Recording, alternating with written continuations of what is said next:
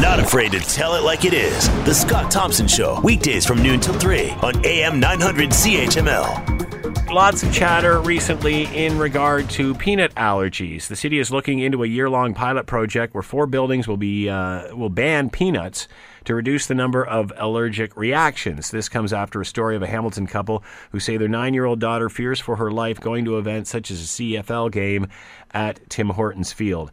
Uh, is this overkill? Is it too much, or is it being proactive? Let's bring in Dr. Joseph Greenbaum. He is a private practice in an, uh, in allergy at the Carleton Medical uh, Medical Center, assistant clinical professor in the Division of Clinical Immunology and Allergy Department of Medicine, St. Joseph's Healthcare, and with us now. Good afternoon, doctor. How are you today?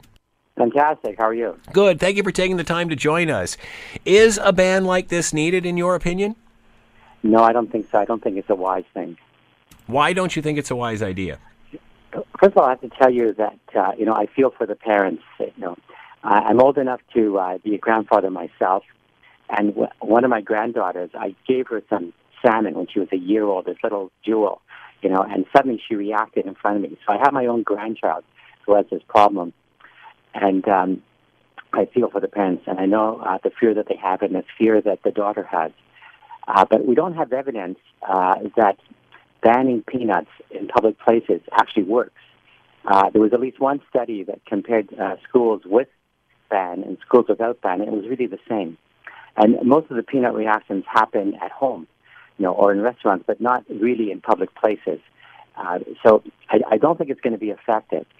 Um, and, and I don't think the way to approach it, you know, to approach the fear of the child uh, which also uh, I understand it very well, um, is banning uh, peanuts, not, not having, not to see them. And, and if you give me another minute, I'll give you my own personal uh, um, situation. So I've got this little grandchild. She's now two, and she's also allergic to milk. And so there's milk in the house, but she knows that she can't have these milk products. And her older brother, who's five, he knows he can, you know, and they split the refrigerator and they know which is which. And there's a situation, they've gone to two different daycares. So the brother, who's a five years old, arrives at the daycare, opens up his lunch prepared by the father, and looks inside, and boy, it's um, it's the soy thing. It's Yep. not his. It's not his lunch, you know. And he immediately tells the teacher. The teacher calls father. Father rushes back and forth. They say it was a homegrown thing. It wasn't Right. uh, you know, uh, it, it wasn't something that happened in the school. You know, uh, the mistake was made at home, and um, and you need to have like the rest of the family um, on the lookout. You need the child on the lookout. This little girl, she's she's two two and a half. She, you know, she knows what's hers and what's not hers, and she knows to be very very careful. You know, she's like a determined little thing. She's going to be the prime minister one day. Hmm. So, you know, I think the, the answer is um, education and carefulness, but also uh, uh, knowledge. You know, like uh, you don't have anaphylaxis from looking at it, uh, from smelling it. You, you, you, you can feel something sometimes, but a true allergy reaction has to be you put it in your lips. You know, you've got to eat it. hmm So, you know, the the people around her and she herself or he herself, whatever, uh, has to be careful, like with anything that's going inside, and has to, you know, be be smart enough and uh, strong enough to sort of know that what's out there uh, is dangerous. You know, but I'm careful and I'm going to be okay. I think that's how you have to handle this, and it's it's difficult. Uh, but I don't think that um, the daughter is necessarily uh, safer because the peanuts are being banned in this building. And then the rest of the population has this burden. I can't walk into this building with my peanuts. And are we going to check that? Are we going to have like peanut sniffing dogs? And are we going to. You know, check that, you know, pat down everybody walking into um, whatever public building it is? It's not. Um, that's not a feasible thing. You know, I, I and and and I, I share your uh, story uh, of your granddaughter. Both my kids have allergies, uh, both allergic to peanuts. Uh, and, and again, you know, if it touches their lips, they know immediately if if that something's wrong. I mean, th- they know, they can tell. And uh, you know, one scenario, my my one boy was allergic to eggs for the longest time. Then, as time went by, he grew out of it. He's eight years old now, and just the other day, he's sitting there pounding down a plate of scrambled eggs, and I'm still thinking. Should you be doing that? Like, even though you're not, you know, uh, allergic anymore, should you be like eating that? And he just loves them because he knows he's not reacting to them anymore. Whereas if they do get in contact with a peanut, something doesn't feel right. Something's not, you know, they, they don't usually try to ingest it. Mind you, it can happen by an accident. But I, I can certainly know, I, I can certainly understand the feeling the parents must go through. But on the other hand, I'd be afraid that I'm, I'm raising my kid to grow up scared and paranoia. The kid's not a freak. The kid's just allergic to peanuts. Right, but you have to educate him that it's not the only danger in the world, you know, and there's ways of knowing, you know, and there's ways of being careful, and that that he has uh, help, you know, and, and those around him, and he has his EpiPen with him, Mm-hmm. you know, and it's not just peanut, uh, although that's maybe one of the worst ones, but all the other foods. I mean, wh- what foods are we going to ban, you know, in, in public buildings, you know? Uh, so, um, I, I think the answer is education and. Um, resolve, you know, resolve and, and strengthening the child in their knowledge and in their ability to know that I can uh, navigate this world despite my allergy and survive in it, you know, rather than withdraw from it and just be sure that I'm only going in these very, very safe places. So I'm going to play the devil's advocate there uh, here, and you know I've I've heard everything you've just said about education and, and common sense and such, but you know why would you why would you even take a chance? Why just not ban it all? Isn't that common sense? Well, because I think uh, the the burden on the rest of the population and the evidence is not there that it's going to work because uh, it's going to be a relative that has this peanut chocolate bar that's going to give it to him in the public place. The relative that actually happened to one of my patients. You know, it, was uh, happened to be a grandmother. Uh, they were somewhere near a lake, you know, and uh, she didn't check the uh, the chocolate bar. She went to a store and bought a little snack for lunch or something, and it had peanut in it, and she didn't look at it, you know, and and and this child reacted uh, very badly. So, um, you you know, ban- banning it from the beaches, you know, or banning it from the buildings, uh, didn't solve wouldn't wouldn't have solved this. Are there many rea- uh, allergic reactions that happen at these sort of facilities due to something like this? I mean, do we have a, an outbreak of that? I mean, we certainly hear every so often of a tragic story where there wasn't an EpiPen available, but but does it happen that often where people are out in public facilities and, and being exposed to, to things that would make them allergic? Well, I think they have to, like you said, they have to eat it. So just being exposed by other people eating it right beside them, or seeing uh, pieces of peanut lying around, you may feel something. You may feel a little itchy, but you're not going to have anaphylaxis. So, um, you know, I'm not sure what the incidence in public places versus homes versus schools. I don't know. But uh, once again, there's studies showing that the banning it from schools uh, is not an effective strategy to prevent this. So w- one strategy is, of course, you know, to have a lot of EpiPens, and, and there should be a. I think every restaurant should have it, you know, and of course people should carry it, and you know, and uh, even people who um, may not have it, uh, uh, good Samaritans, you know, might feel that gee, I might encounter this. Maybe Right. maybe I should carry an EpiPen. But also, you know, it, it takes you right back to the whole origin of like why this is happening, you know, and and how are we in general going to stop this from happening in the world? And unfortunately, there are there's a lot of work going on to how to prevent it, and a lot of work on trying to solve it once it is there.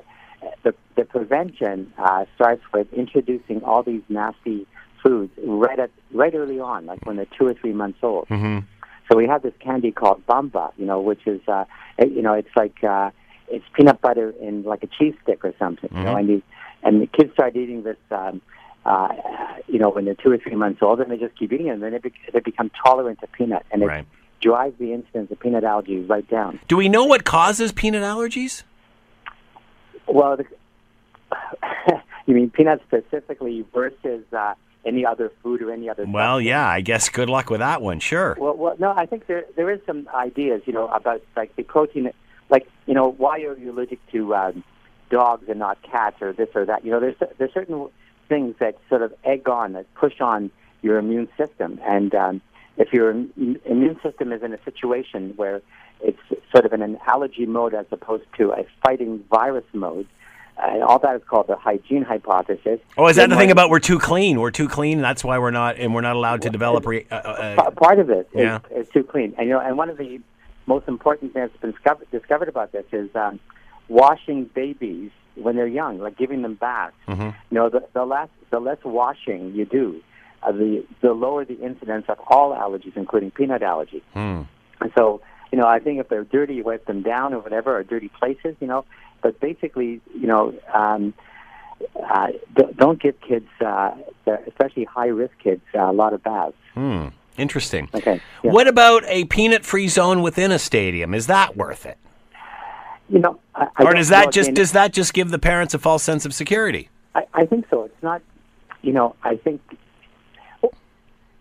let's say you can have two hours where you're somewhat, uh, you know, thinking that there's no peanut there.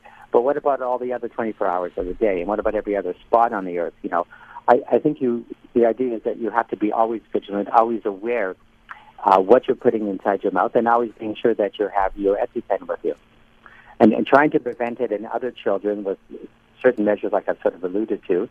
And then there are some things that are coming, uh, will be available shortly. There's uh, peanut patches that are coming, which will reduce the incidence of um, allergies. But that might be on the horizon, and it might be around in a year or two. So there's, we're trying hard to sort of um, uh, lessen the, the difficulty, and we're trying hard to prevent the difficulty. Uh, do situations where we talk about peanut bans in stadiums and facilities and such, does that not just work on the cleanliness factor? We're doing more to keep away from them, which is probably hurting the cause as opposed to helping by not building any immunity for the rest of us. Is that was there, is there any validity in that? Unfortunately, our connection is not so good. Maybe it's because I've got a cell phone. Can you increase the volume? I'm sorry. All right. uh. Let me let me question. let me ask the question again. I- I- you know, by banning peanuts in facilities such as this, is this just sort of reacting similar to the cleanliness cleanliness issue, where uh, you know all we're trying to do is keep them away from it, when in fact, if we had exposed them at younger ages, they would be immune to it anyway. Uh, by by ridding the world of the peanut, will that just make more allergic to it? Well, if we totally 100% abolish peanuts, sure, there's always going to be allergic to peanuts, but then there'll be something else up, you know, coming along. Uh, so I think the answer is to tolerize them when they're very, very young, make them tolerant of it so they don't react. But the other thing is that those that are already allergic to be a, to know what it is and to be vigilant to avoid it. You know, which they have to do anyways. I mean, it's um, so. So what if there's two hours in a stadium? What about all the other hours of the day?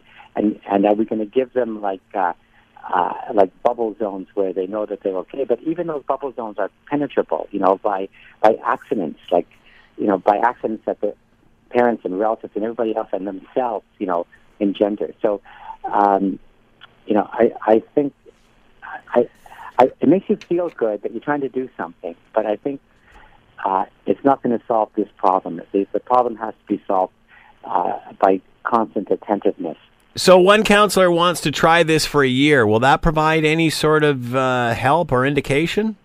Well, you know, I, I think if um, you know if it, if it's really part of a scientific study, so if he gets a few uh, scientists together and they compare this, let's say with I'm serious, you know, Yeah. then we'll know. No, I'm just I'm not laughing at you. I'm just laughing. That's not going to happen around a city council table. Not But go ahead. happen, you know, but otherwise, we're not going to know whether uh, we should keep on doing this or not. You know, and we can compare this to the other buildings and and take note of uh, how many peanut reactions happen here versus there. You know, uh, so maybe e- even you know, it may not have to be that. Um, uh, maybe it could you could discuss it with uh, some scientists, like doctors, whatever, and, and actually do a little research project and see if it made a difference. You know, what is it, what number of people go in these buildings, and what number of these, and how many reactions are there over a period of a year? Uh, I don't know if that's going to be a big enough study. I mean, um, uh, but but I think that would make sense. You know, that if Hamilton pioneered, it could be. Honestly, I, I didn't think of this before I was, but it could be like a leader of the world to say to say yes, it makes sense that we should have these safe zones, or it doesn't make sense. But I tell you that we, it was done once in a, in a school study. It did it did not appear to make a difference. Hmm. Dr. Joseph Greenbaum has been with us, and of course, uh, he is a uh, child professor, or clinical professor, sorry, in the Division of Clinical Immunology and Allergy, Department of Medicine, St. Joseph's Healthcare. Dr. Joseph Greenbaum, thank you, doctor, very much. Much appreciated. Thanks very much. Take care. Bye bye.